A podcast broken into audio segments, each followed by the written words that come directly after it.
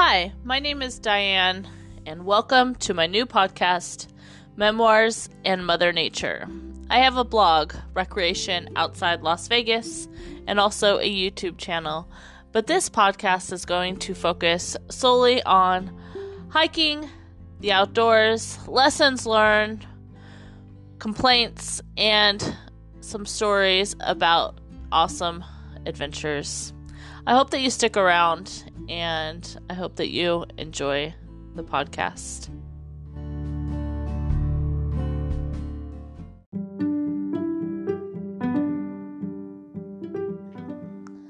Hello, and welcome to my first official podcast. My name is Diane, and you are listening to Memoirs and Mother Nature.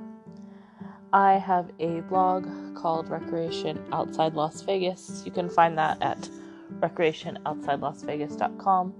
And I also have a YouTube channel, Recreation Outside Las Vegas.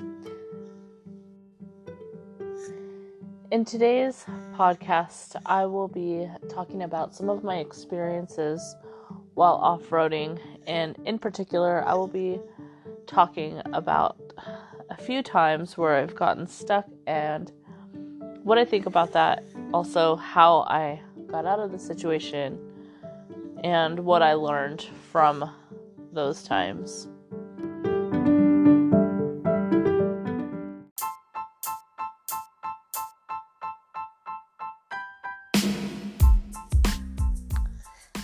Now, I've always been someone who likes to adventure. I do love going off the beaten path. I also like to explore areas that I've never been to. What really catches my attention is an area where it looks like not a lot of people have been to. I like untouched history. I like to learn about new places, and sometimes, in order to do this, I must go and travel on more difficult roads. Few years ago, I had a Suzuki Samurai. But before that, I've had various vehicles such as a Toyota 4Runner. I've also had some SUVs, but mostly sedans. And I would take sedans all over the place. The first time I got stuck was in a dry lake bed outside of a town called Lucerne Valley, California. I took a Chevy Prizm that I was driving one time and drove through a dry lake bed, but it wasn't so dry. I remember getting stuck, and eventually I did have someone help get me out.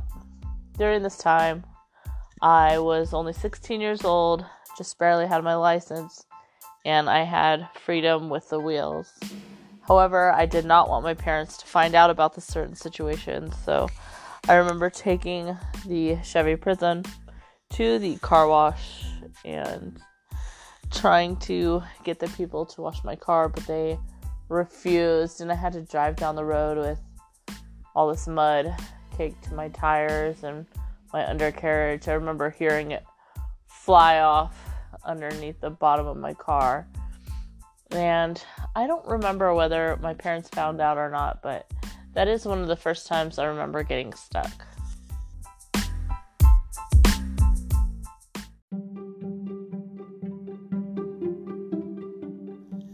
Now, I was young and I was scared during that time, but obviously I didn't really learn anything because I continued to take these roads and travel into places where I even knew that I couldn't get out of before I even traveled in those areas. Another time that comes to mind is when Jocelyn and I went to a place called Eagle Valley. This is in the western or sorry, eastern side of Nevada. We decided that we wanted to go visit a warm spring, but the warm spring was closed, so we continued to travel and make our day trip a little bit longer. We stopped and we spoke with a park ranger at a place called Cathedral Gorge, and she mapped out this beautiful route for us where we could see the backside of Eagle Valley. And this was in late February. So we continued to drive. We head out to Eagle Valley. It's incredibly beautiful. However, there's one problem it begins to snow. But there's already snow on the ground, but the ranger told us that we could go this direction and it was a safe travel. We keep driving and the snow's getting bigger. We go up this ravine area and the snow's getting deeper and deeper and I decide, hey, once I can find a place to turn around, I will. If you've ever traveled in the snow, you know that there's really not a lot of places to turn around. When there's snow, you can't even see the ground. So we ended up getting stuck, and during this time, we had to hike four miles or so back down to a ranch. It was the only ranch that we had seen in miles, and the snow is deep.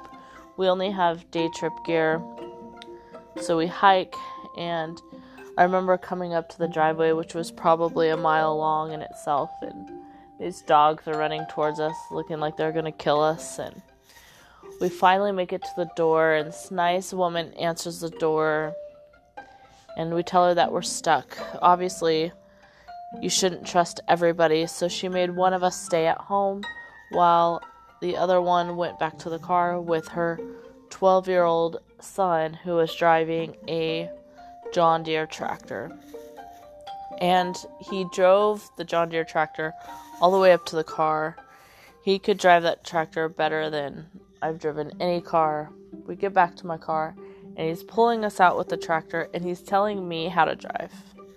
Keep in mind, I've been driving longer than this kid has been alive, but I listened to him anyways. We eventually got out of the situation, and we drove home. We were soaking wet and cold. One thing I've learned about that situation is to always pack for overnight. Keep keep supplies in my vehicle, even if I think it's only going to be a day trip. Also, I need to start listening to my intuition and do some research before you head out and about. For me, the spontaneous trips are always the ones that never end like I planned.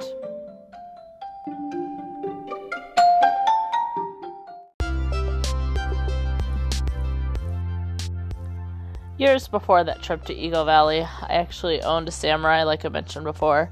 And the reason why I purchased the Samurai is because I went to a an event called King of the Hammers, which is a huge rock crawling off-roading event in Johnson Valley, California. I remember seeing people attempt this course, and the only vehicle that was able to complete one of these courses was a Suzuki Samurai. And the reason why they could complete the course is because they could lift the vehicle up over the rocks. It was that light. So it was basically manpower that helped this vehicle complete the course. I remember thinking, if I just had a Suzuki Samurai, I'd never get stuck and that is incredibly true. There's there were so many times where my samurai actually pushed jeeps out of the riverbed. Also, there were times where I've had to lift my samurai up out of situations. I truly do miss that vehicle. I remember being in Eagle Valley, really missing having something with the capability of a samurai. I had to sell the samurai because I couldn't get it to pass emissions tests.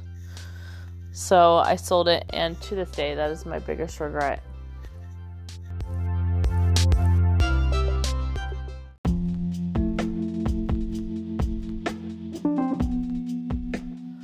I want to speak about a more recent trip to Carpenter Canyon just outside of Pahrump, Nevada.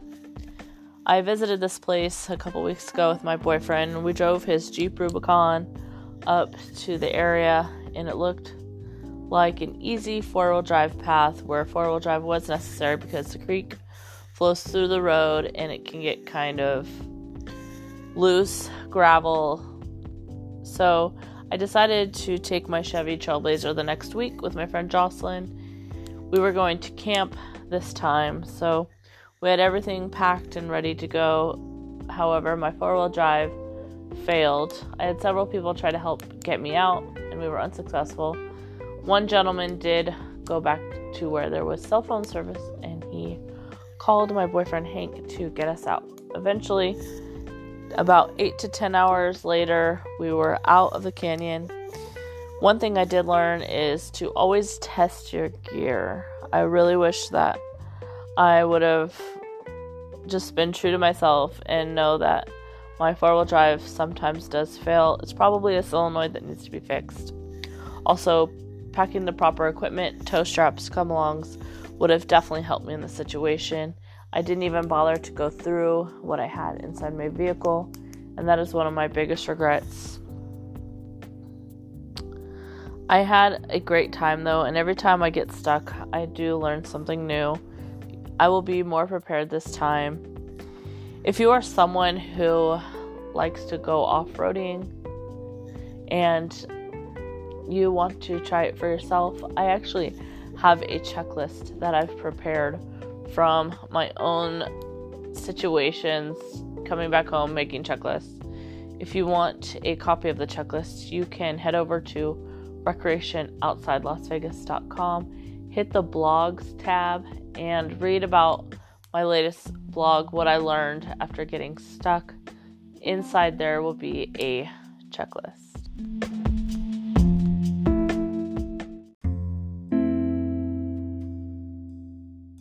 I wanted to keep this first episode short and sweet because I know that I have a lot to learn when it comes to the podcast making process.